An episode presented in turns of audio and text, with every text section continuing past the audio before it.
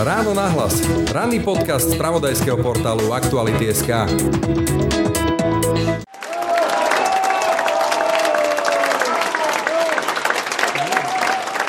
Dobrý deň, v tejto chvíli sa nachádzam v Košiciach budove štátneho divadla, kde práve v tejto chvíli skončila premiéra, svetová premiéra autorského baletu Nurev v réžii Ondreja Šota baletu, o jednej z najväčších postav svetového moderného baletu i tanca Rudolfovi Nurejevovi.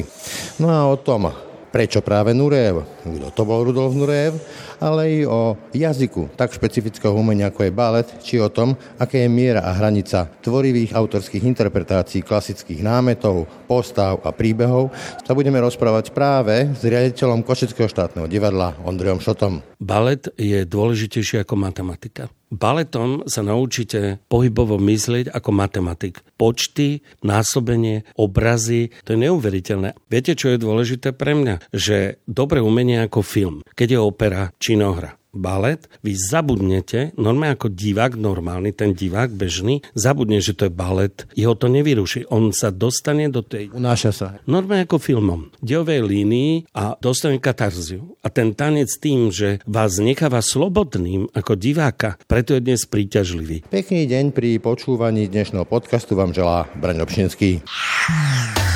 Počúvate podcast Ráno na hlas. Myslieť pozitívne po mesiacoch pandémie nie je ľahké. Som Martina a aj napriek náročnému obdobiu sa teším na budúcnosť. Spolu so mnou aj väčšina Slovákov. Viete prečo? Lebo seba dôvera a optimizmus pozitívne ovplyvňujú našu budúcnosť. Už zajtra sme o krok bližšie k porazeniu vírusu, k vysnívanému bývaniu alebo ku šťastnej rodine. A nasledujeme svoje sny. Aj Slovenská sporiteľňa pomáha našej krajine tvoriť budúcnosť, na ktorú sa môžeme tešiť všetci. Zistite viac na budúcnosť je vaša SK.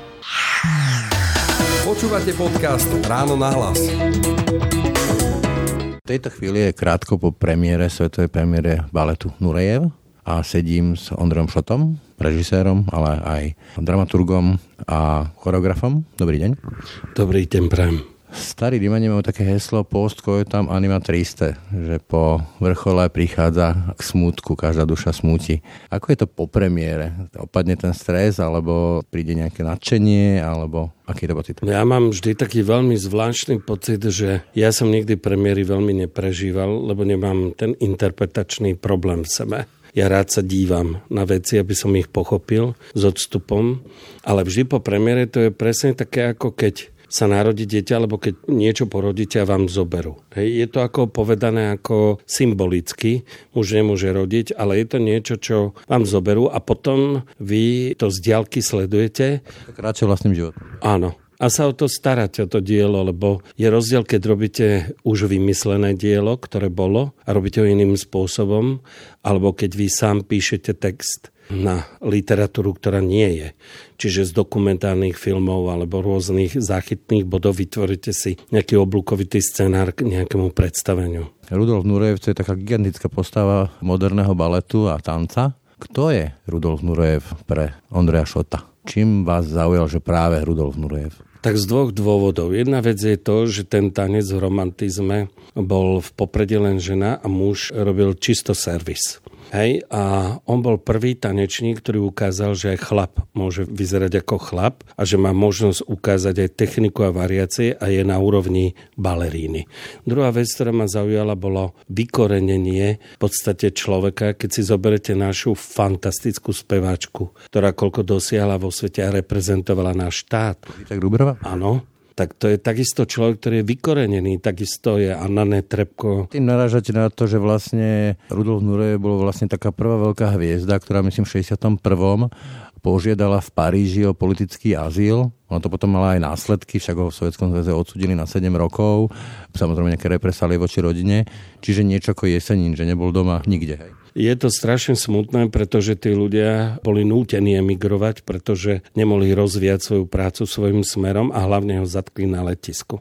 A keby mu nepomohla Marta Clark, jeho priateľka, ktorá bola dokonca dcera ministra kultúry francúzského, tak si myslím, že by sa to nepodarilo, pretože jeho tí KGBáci tam zaistili. Oni ho vôbec nechceli pustiť a chceli ho zadusene pustiť späť do Mosky do lietadla. Čiže tam bol boj normálne. Ja, že vám skončím do reči, to bol aj ten obraz, ktorý som pravidelne v tom predstavení opakoval, taká tá závora? Áno, Áno, aj ten červený tubus. A je, ja mám také ešte ten, neviem, či sa to nazýva problém, že sme sa nevyrovnali s negatívnymi jami v socializme a s komunistami. A ešte... Romantizujeme. Áno, tak zabudáme na dôsled... My ako Slováci si myslím, že nikdy sme neboli dôslední.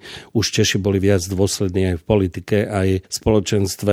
My sme vždy, keď niekto nám ubližil, tak sme povedali, ale však dobre, tak mu dáme toto, potom mu dáme toto.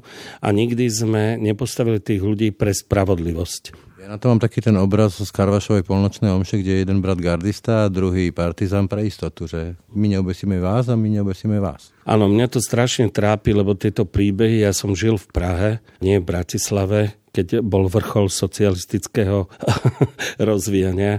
Realizmu. Áno, realizmu a zažil som Palacha v Prahe a to bolo najhoršie, čo som v živote zažil v januári pred revolúciou. To som naozaj bol v šoku a čo sa týka toho, viete, ja spracovávam témy, ako naposledy som robil Horákovú a tam som si uvedomil strašne veľa vecí, čo vôbec sú slovo demokracie, čo je socializmus, čo je fašizmus, lebo tam je to vidieť. A si myslím, že aj v tomto predstavení je hrozné, keď si uvedomíte, že je človek, ktorý má šialenú energiu spojený s vesmírom a to je človek, ktorý vôjde na javisko a už nemusí mať techniku, viete, nemusí mať mladý vek a on vojde a vás tak očarí tou energiou, ktorú v sebe má, pretože to je... Volti. Áno, to je ako vesmírny talent. Sú nímandi, ktorí tomu závidia, ktorí to znevažujú stále. Viete, keď stárnete, sa tvária, no už nie si vie za už toto. A väčšinou je to u nás na Slovensku, viete, lebo vo svete tých ľudí si ich rešpektujú a vážia. Nurejev je pre mňa bohom tanca, ktorý rozvinul motiváciou aj techniku klasického tanca. To znamená, jeho variácie, jeho choreografie sú dneska ťažko aj zvládnutelné, pretože sú veľmi silne založené na technike a výraze. Jeho, myslím, volali, e, keď som si naštudoval tému aj ako prvý baleťák s prirodzením, keď to poviem slušne, že z neho vyžarovala taká tá energia, vášeň, možno až ten eros, podľa vás teda tancoval tak, ako žil, alebo žil ako tancoval? Nie, on ako dieťa, on mal konflikt neustály s otcom. Otec z neho chcel úplne niečo iné. To je veľa u spisovateľa tak tú cestu zariadiť za syna. A on sa tak ochráňoval u tej svojej mamy. On sa narodil vo vlaku, čo je neuveriteľná vec. Vytriasli, hej. Áno, ale on miloval folklór na začiatku a to je to, čo on hlásal, že každý klasický tanečník, ktorý neprejde nejakým tvrdým folklórom, nikdy v tom tanci nebude mať takú dynamiku, viete, ako v klasickom tanci. Lebo on nemal tak významnú techniku, ako mali v tom čase iní tanečníci, on mal inú dynamiku, inú vášeň, emóciu a to vychádza z toho zemitého folklóru. Viete, to máme aj my na Slovensku. Keď si zoberete, keď nejaký klasický tanečník študuje ten folklór, hlavne Juraja Kubánku, ktorý sme tu mali aj rodná zem, tanečníci, oni sú lepší v tej klasike. Viete, oni nemajú také plážové pohyby, neviem to lepšie povedať. A ten Nurejev, on mal šialenú dynamiku.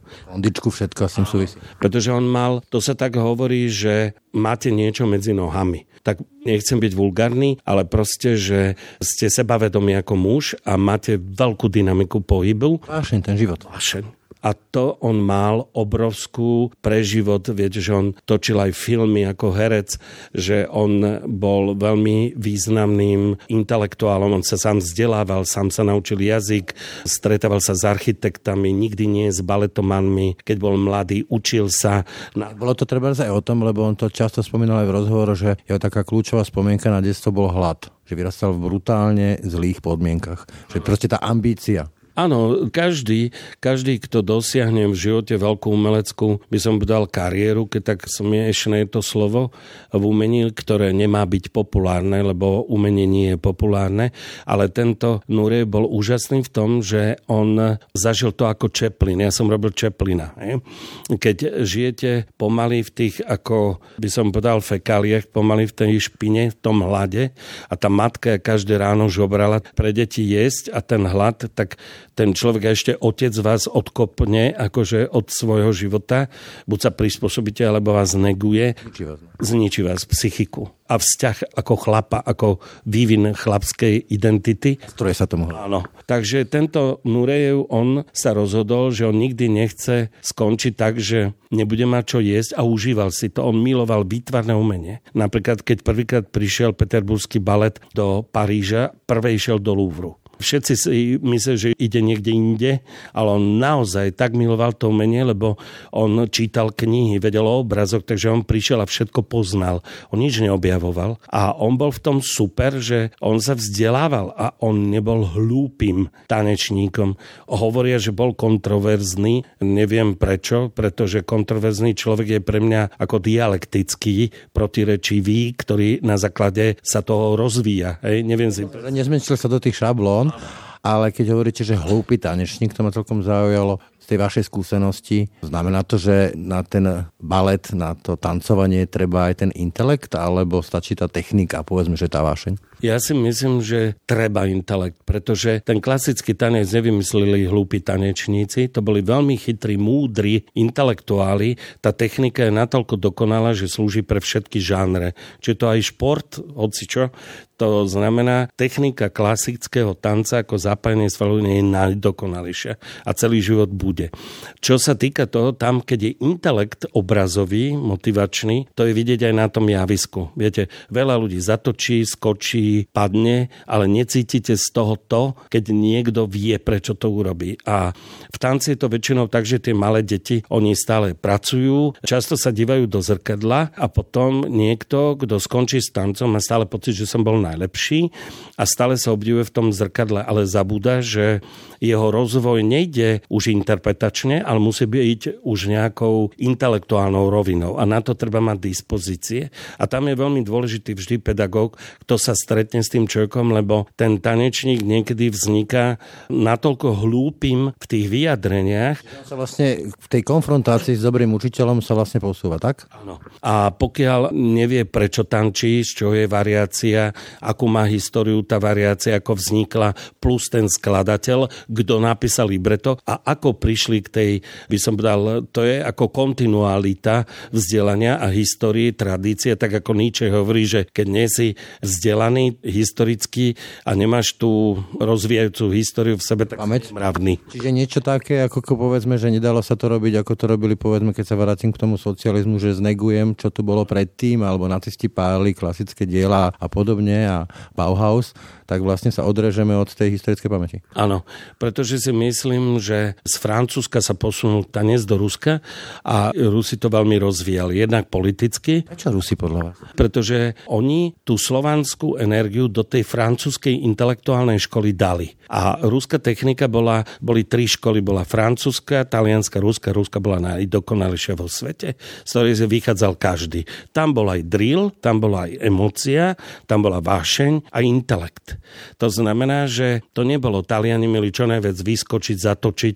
Francúzi mali veľmi takú polojemnú, takú zlo... rafinovanú. rafinovanú techniku, ale Rusi mali takú práve to, čo presadil ten Nurejev. A viete, to je šialenstvo, že jeho opustilo veľa ľudí, vlastná rodina, sestry mu rozkradli jeho majetok, nadáciu mu rozkradli všetko, lebo on hrozne podporoval, on bol veľmi veľkorysý. Aj tu Margot Fontaine, ktorá dostala rakovinu, a tie s ním predtým veľmi už nechcela komunikovať, tak on jej platil strašne veľkými peniazmi, aby prežila. Viete, on bol človek, ktorý, ako sa hovorí, on strašne chcel vyniknúť, lebo on bol hrozne ubíjaný. A keď si zoberete paralelu Čeplina, to bolo to isté len v inom žánri. Čiže ten Chaplin tiež mal trnistú cestu v živote, kým dospel do nejakého harmonického života a pre neho určité veci, ktoré predtým mali významu, stratili. A to isté bol aj ten Nurejev. A Nurejev bol, viete, tou energiou, to sú veľké veci, ktoré zmenili pohľad tanca v celom svete. On kľúčovo zmenil podľa vás ten pohľad? V tej technike, v tom inscenáciách a v tej interpretácii. Keď ste prišli na ňo sa pozrieť, tak ste normálne to som mal teraz v Budapešti. Keď som prišiel na tú Anu Netrebko, veľa ľudí je spieva na koncerte. Ona vojde a ste paf. Proste to sa nedá. To máte pocit, že ten človek je tak silný v tých svojich emóciách. Také, že prídem tam a zrazu ten človek ma tak inšpiruje, že sa mi otvoria nové nejaké obzory, predstavy, vízie? Áno, ten človek vás ako keby rozvinie. A keďže Malachov je považovaný európskymi kritikmi ako tretia osobnosť sveta tanci po Nurejevovi Barišin, Malachov Barišinkov v tej trojici, tak Malachov má tiež takú zaujímavú energiu, ktorá tu nejde o to, aby v Nurejevi ste ukazovali, ako on mal techniku. To sa nedá napodobiť v tom tanci. To proste to sa nedá. Hoci kto bude bude hrať Marilyn Monroe, tak to bude vyzerať smiešne. Rydberger nedá každý. Áno, to nedá. A tuto môžete hovoriť len o vnútorných hodnotách toho človeka, v jeho rozpore, v jeho smutku a samote, lebo on keď ochorel, on si kúpil ostrov, on žil sám na ostrove, mal tam tyč, a tá tyč je pre mňa aj symbolom spájaní vzťahov, prekročenie hraníc určitých v živote, ktoré môže len umelec. Lebo umenie nemá pohlavie a umelec je človek, ktorý stojí v strede mosta a vidí vpravo a vľavo. Preto je umelec. Srdce a mozog. Ale sme civilizáciou slova, ale balet to je vlastne niečo, typ umenia, kde sa to slovo nepoužíva, kde sa tancuje, kde sa spieva, je tam nejaká hudba. Vie balet vyjadriť všetko? Obsiahne ten jazykový kód? Lebo poviem taký príklad, mám priateľa, ktorý si kúpi partitúru a on v nich e, vidí tú melódiu. Ja tam vidím čierne bodky rozsypané po nejakých čiarkach. Ako to ten balet vie preložiť, ten kód, to slovo? Ja si myslím, že balet to dokáže, pretože balet neobťažuje slovami tým, že vzniklo slovo a slovo vzniklo na základe dorozumenia, predtým ho nebolo, bol pohyb a ľudia si rozumeli všetko, vzniklo slovo hlavne kvôli určitým klamlivým pocitom aj ekonomickým krízy v histórii. Lebo slovne sa dá klamať, pohybom sa klamať nedá. A čo je veľmi zaujímavé v tom pohybe je to, že Raz som jednému bývalému tanečníkovi dal otázku, ako by urobil Shakespeareov text. On povedal, to sa nedá. A hovorím, dá. Sa podľa vás vyjadriť baletom všetko? skoro všetko. Matematický vzorec môžete vyjadriť takto, že balet sa nedá ilustrovať ako text. Viete, máte mizanscenu v činohre a máte hlavnú ideu tej mizansceny a toto balet dokáže. Ale potom predpokladá to, čo hovoríte, že to baletné predstavenie je do veľkej miery postavené na tých poslucháčoch, divákoch. Ako si to oni čítajú, vnímajú, čo to v nich otvára. Znamená to, že na ten balet môže ísť niekto, kto v živote na nebol, bojí sa toho ako nejakého zvláštneho umenia, alebo predpokladá to nejaký typ príprav, že si napozerám, aby som rozumel? Nie, môže. To je úžasné, že moja skúsenosť, keď som urobil nejaké predstavenie a prišiel omylom človek do divadla so svojou frajerkou, ktorá chcela vidieť napríklad Carmen, tak on nespal týždeň a nechápal, že ak sa to dá tak urobiť, že on tomu rozumie. Viete, čo je dôležité pre mňa? Že dobre umenie ako film, keď je opera, činohra, balet, vy zabudnete, normálne ako divák normálny, ten divák bežný, zabudne, že to je balet, jeho to nevyruší. On sa dostane do tej... Unáša sa, hej? Normálne ako filmom dejovej línii a dostane katarziu. A ten tanec tým, že vás necháva slobodným ako diváka, preto je dnes príťažlivý. Nevnúcuje mi interpretácia, ale skoro otvára, hej? Áno, Otvára vám otázky, otvára vám emócie, otvára vám srdce a vám to aj tak dojde. Najhoršie je, keď takýto baletomani prvosignálnej sústavy, to volám, čo od prvého momentu každému vysvetľovať lopatovo, čo to ide. Tie kroky a tak. Áno, ale to nie je o tom. To je ako obraze. Máte Van Gogha, príde sa niekto pozrieť na jeho obraz, posledný obraz, pozera druhý a každý tam nájde niečo iné. A v tom je to nádherné. V tom je tá, podľa mňa, taká demokracia vnímania, že nediktuješ človeku toto pozeraj, takto to musíš, takto to musíš robiť. Nie. On si má právo vybrať to, čo hovoríte. A viete, základom pre mňa divadlo je emócia a úprimnosť. Aj interpretačná, aj tvorivá. Keď sa teda ale vrátim k tomu, čo hovoríte, tak povedzme, že tá technika je potom len na to, aby ten baleťák, poviem to takto ľudovo, vedel vyjadriť tú emóciu. Čiže je to len taká podporná pomôcka. Keby. To je mechanizmus, mechanizmus, ktorý sa naučíte a vy už na to nemyslíte počas interpretácií. Oslobodzuje vlastne tá znalosť. No, to je mechanizmus, idete, točíte, skáčete, plačete, kričíte, máte pocit aj vypovedať nejaký text, alebo že ten vrchol vo vás je, ale ten divák, on vníma cez váš výraz, cez pohyb, cez situáciu, lebo nemôžete urobiť, keď robíte Shakespeareov text, tak teraz nemôžete urobiť hypermoderný pohyb, ktorý opakujete, pretože to nikto nepochopí. A problém tanca niekedy je tým, že každý chce byť byť za každú cenu moderným, originálnym. Ono to nejde tak. Ono, viete, ten súčasný tanec niekedy sa dostane do festivalového tanca, že prežije 10 rokov, potom už nikto si nespomenie, povie, že to bol vývoj, teda nebol vývoj. A v každej profesii musí byť remeslo. A toto dnes nie je. V tom je ten základný problém, lebo remeslo je v tom, že ty keď zostoríš okrúhlu postel, ty ju musíš robiť tak, že keď na ňu láhneš, nepadneš. Ale to, čo... Slúži. Áno, to, čo už urobíš na tej posteli, či rokoko, či tam strieka fontána, či sa menia svetla, či sa krúži, hej, avantgardným spôsobom, lichobežne, čokoľvek. A ten základ musí byť. A to je aj základ aj v tvorbe, aj v tej komunikácii. Takto. Keď vy sám rozumiete tomu, čo urobíte, a vám sa to páči, tak to pochopí aj divák. Keď vy tomu sám nerozumiete, pretože oh, ja som sa zobudil, to je len taký abstrakt, tak ani ten divák sa v tom nebude orientovať. Hej? A to je presne to, že pre koho robíme to umenie? Pre seba, to je dôležité, pre ľudí a pre divákov, pre koho? Aká je to motivácia? Ja sa chcem spýtať, že koľko je v tom to, treba z Nurejevovi, Nurejeva, koľko je tam Ondreja Šota. Budete teraz robiť Besi od Dostojevského. Ja si pamätám, že som to čítal ako 16-ročný chalan a čítal som ich teda bratov Karamazovcov a hlboko ma to zasiahlo tvorilo to súčasť môjho vnútorného príbehu. Ja som sa k tej knihe pred pár rokmi vrátil, prečítal som si ju a už to bol úplne iný Karamazovci a úplne iná kniha, lebo som ju čítal ako úplne iný človek. A preto sa chcem spýtať, že koľko je v tom predstavení, v tom Nurejovi Ondreja Šota? A bol by iný, povedzme, pred desiatimi rokmi ako dnes? Myslím, že určite. A to, čo ste povedali, to sa mi veľmi páči, lebo ja to hovorím každému, že keď si zoberieš knihu, keď máš 19, potom si ju prečítaš inak, potom v nej nájdeš niečo iné, alebo úplne inak, lebo vtedy si bol inak. Skúsenosti. skúsenosti. Nurejev. Nurejev je téma, ktorú som si vymyslel úplne sám na kolene spolu za spoluautorkou Zuzou Mistríkovou. My stále spolupracujeme, ja neviem, strašne veľa rokov. Nechcem to počítať na 30 určite. A v podstate ona mi takisto dáva slobodu a ja jej výtvarníkom dávam slobodu. K tomu si ja vždy nájdem hudbu. Je to veľmi ťažká práca, veľmi ťažká práca, tú hudbu nájsť k tej téme, ako sa ide a vrství a kontinuálne vyvíja. A ten Nurev to je príbeh môjho názoru na toho veľkého tanečníka. Vaša autorská výpoveď. To sa práve chcem spýtať na tie možné hranice. Sú, povedzme, klasické príbehy. Shakespeareov Hamlet alebo bratia Karamazovci a podobne. Kde je tá miera možnej interpretácie, tej autorskej interpretácie, aby to ešte nekrivilo alebo neskrivilo tú klasiku? To je veľmi dôležitá otázka pre mňa, pretože ja nechápem devastácia literatúry a ľudí, ktorí nemajú úctu k autorom. Tí autory boli geniálni, Hej, to priniesla aj tá doba.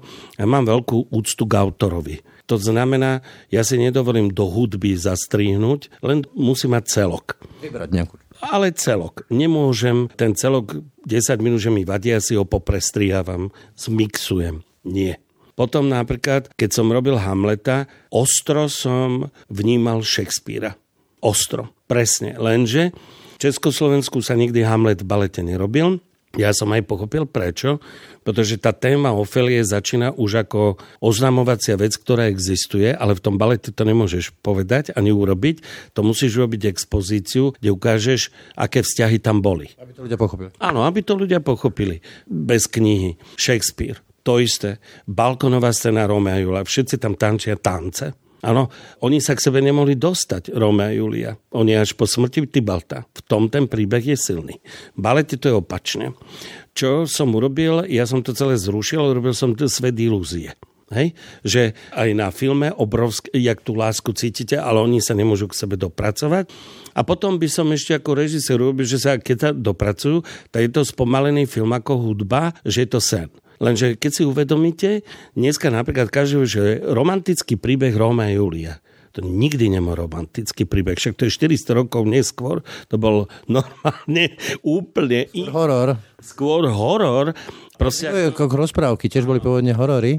To je nevzdelanosť histórie, že to vtrepu napríklad aj do činóry alebo do baletu, že z Julii chce vidieť romantickú bytosť Rómea, takého, takého človeka. A to je to, čo ja nemám rád, lebo musím rešpektovať to autora. Zámer, hej, ako že Shakespeare sa inšpiroval Luigi da Portom, ktorý napísal taliansku novelu Talian ako o talianských milencoch To má iný príbeh. Ako Shakespeare ho napísal, sú tam Kapuletovci, Montekovci. Dneska vám povedia, to boli aristokratické rody a to neboli aristokratické rody. To boli normálni obchodníci. Aristokrat tam bol knieža. Buržuázia. Áno, ako buržuázi. Viete, keď si milíte dojmy s pojmami, viete, tak nastane ten chaos. Ja rešpektujem autora, spisovateľov. Fantastický spisovateľský systém je v celom svete. V čom?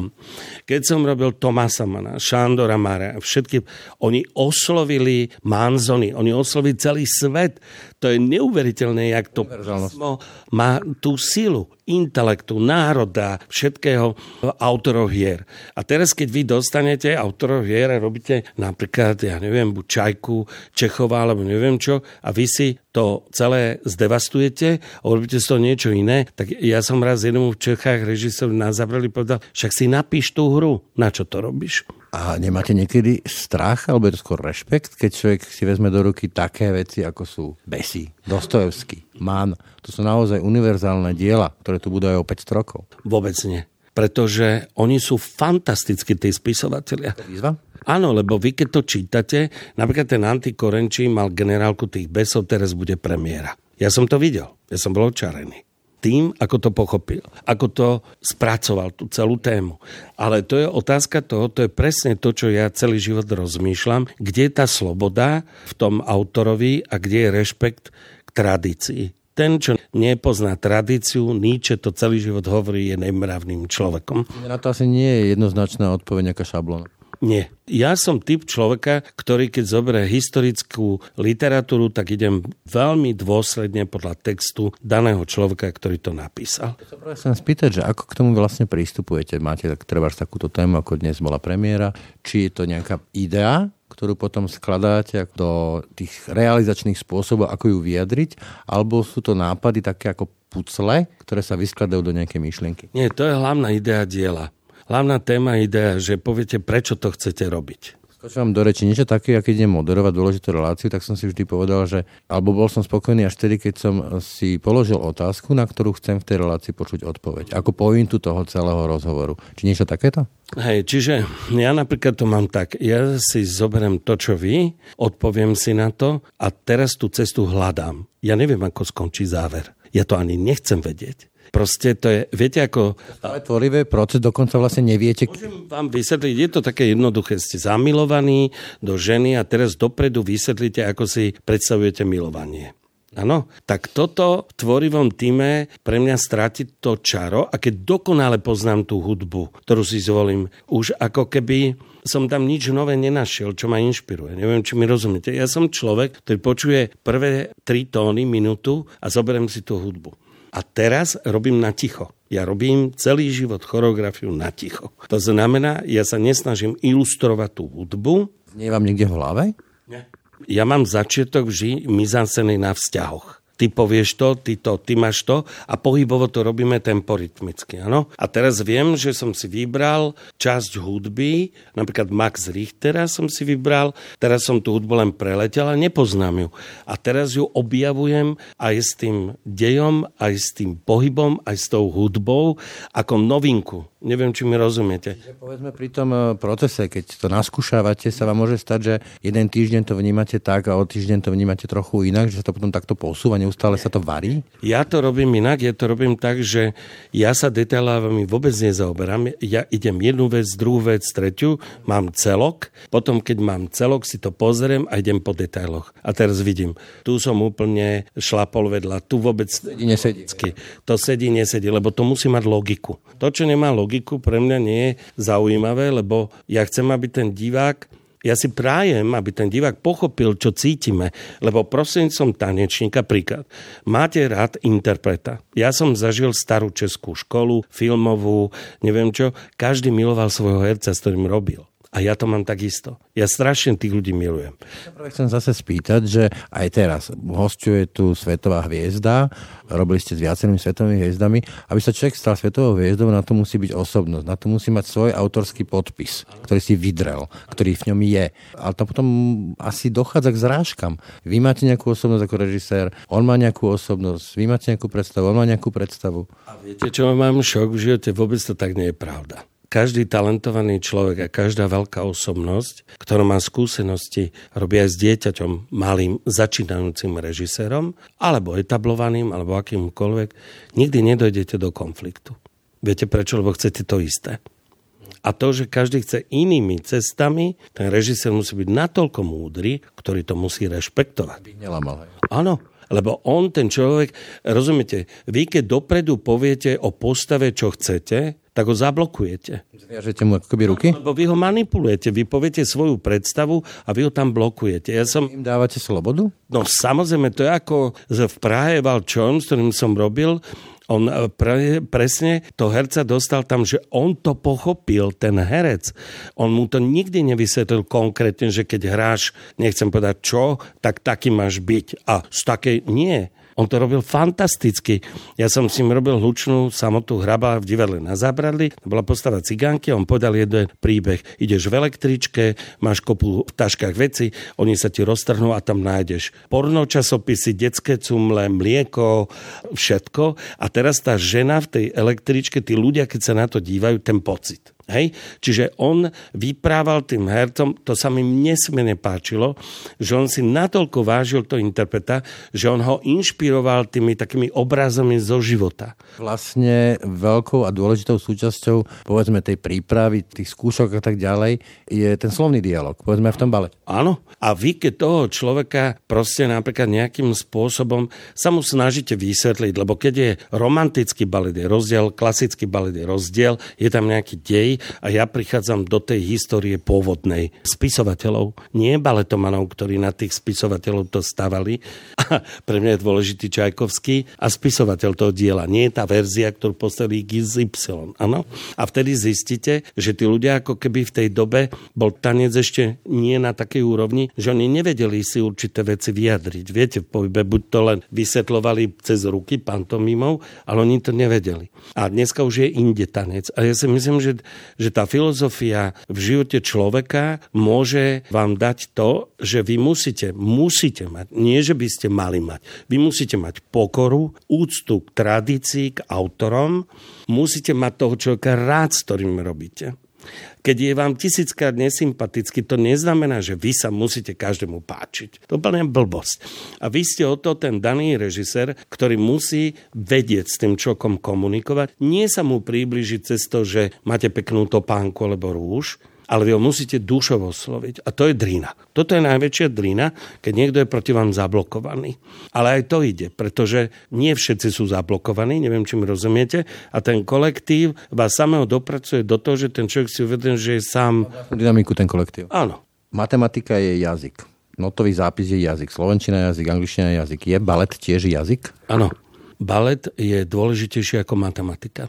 Baletom sa naučíte pohybovo myslieť ako matematik. Počty, násobenie, obrazy, to je neuveriteľné. A tie malé deti, ktoré študujú tanec, vážne to hovorím, ľudový, klasický, spoločenský, majú veľmi dobré matematické myslenie v škole. Tých krokov, keď to zjednoduším a tak. Pokiaľ, pokiaľ sú to malé deti, ktoré sociálne kodujete napríklad do tých 5-6 rokov. No už potom, keď máte 20 ročného, začnete, to už je inak.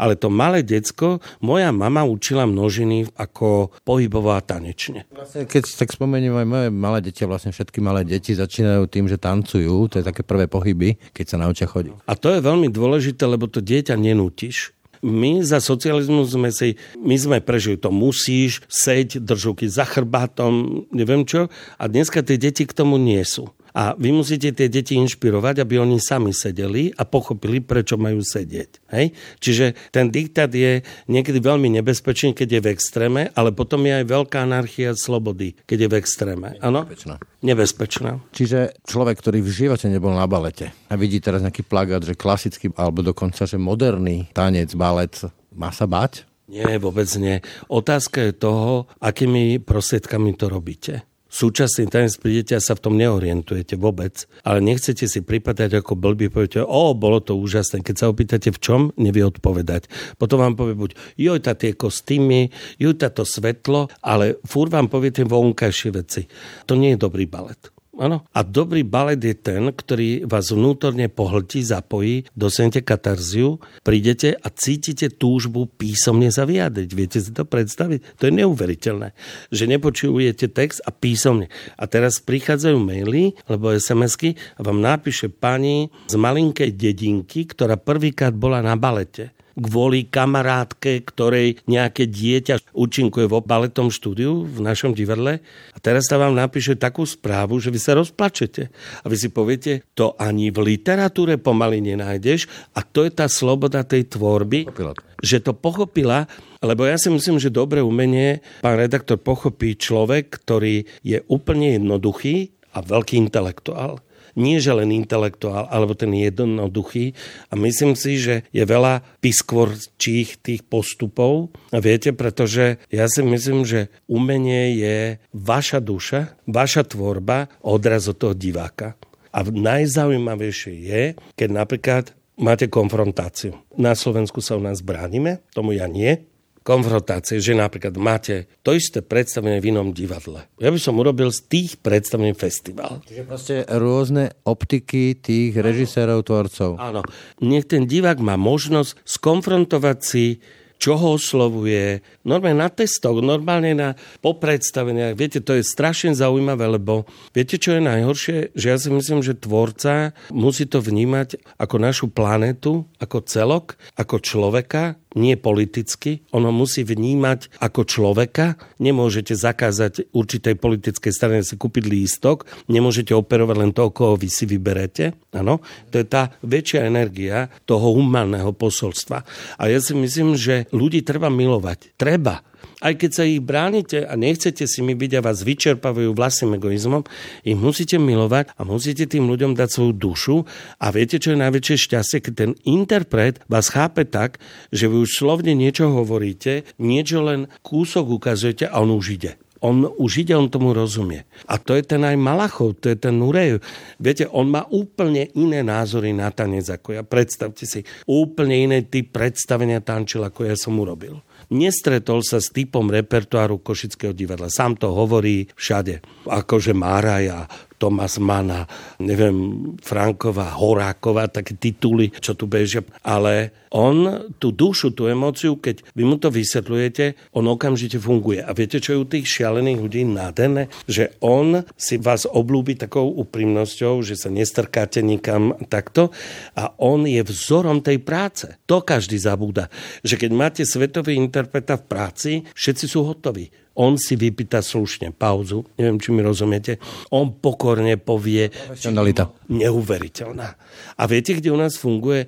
Ešte už v divadlách nie je tak, ale funguje vo filme. Toto nám zostalo. Toto je úžasné. Produkcia filmu, viete, každý vie, čo tam má robiť. Keď je to dobrá produkcia, myslím, tak tam ešte to funguje. Ale ono to v divadle je také, že keď sa naruší hierarchia a keď si vrátim k mysli príklad, neponižujem človeka, ktorý vykonáva prácu, alebo nejaký iný, povedzme minister, že vy máte robiť to, čo on si myslí, to je zlé. Lebo my musíme rešpektovať daného človeka a preto sa vie, že v divadle nie je demokracia v tom, že teraz 10 ľudí zasahuje, ako má vyzerať tá réžia, ako má vyzerať toto. Chápete? V divadle má každý takisto svoju pracovnú náplň funkciu, ktorú má riešiť, za čo je zodpovedný, čo mu rozumie. A toto hovoril už Verich dávno. Ten delá to a ten tohle. Zase napadá, keď spomínate tie veľké mená, taký ten Exiperiho citát, že človek vníma iba taký svet, aký sám v sebe nosí. To je strašne krásny autor, viete. Ja som to realizoval aj s profesorom Čorbom. On mi robil kostýmy a český skladateľ Pavliček stále tam chcel, že texty dať a on povedal, nie, tam netreba texty, to treba urobiť. Ten človek to pochopil. Najhoršie pre mňa Exiperie, viete, čo na Slovensku, že je tam zlý preklad. Lebo originál, francúzsky originál je líška líšiak. A líšiak je ten priateľ, to nie je frajerka. Viete, ako som to videl u nás, že aj v speve, že ja nie som líška, neviem, ako sa to spieva, je to líšiak a jedinú, ktorú som miloval, bola tá rúža. Viete, a niekedy ten preklad vám spôsobí chaos v celom národe, že ľudia si zvyknú na to, ako symbol. dá iný symbol a to vôbec o tom nie je. A čo je krásne na tom Exiperi, viete čo? Ja keby som mal raz veľké peniaze, tak by som nádherne natočil práve že tú knihu Lebo, áno, lebo tam je nádherné to, že ten príbeh, z ktorého vychádza, to sú jeho rodina v jeho dome, kde žil. Viete? Ktorá sa niekam posunie. A proste naše deti, keď napríklad čítate malému človeku, no nemôžete celú, čítate state z toho malého princa, tak viete, čo vám to decko dokáže, že vy ste tupí. Ono to viac rozumie, presne ako my. My sme už dosť frustrovaní, zablokovaní, veľmi prežívajúci veci, ktoré sa nemenia, čo je logicky. A ja si myslím, že nikdy nebudem nadávať na zem, kde žijem, Nemôžem si to dovoliť, keď prídem do zahraničia, lebo každý, kde sa čokoľvek deje, tak je hrdý na svoju zem. Ja som takisto. Ale jediné, čo ľuďom by som poslal, by som poslal objatie, lásku, porozumenie a toleranciu a solidaritu. Toto je pre mňa dôležité. Zoveriem opäť Exuperyho citátom, že deti musia mať veľkú trpezlivosť s nami dospelými. Ďakujem za rozhovor Andrejovi Šatovi. Ďakujem veľmi pekne. Všetko dobré. Ráno nahlas. Ranný podcast z pravodajského portálu Aktuality.sk. Tak to bolo dnešné ráno na hlas. Pekný zvyšok dňa a pokoj v duši praje. Brani Robšinský. Všetky podcasty z pravodajského portálu Aktuality.sk nájdete na Spotify a v ďalších podcastových aplikáciách.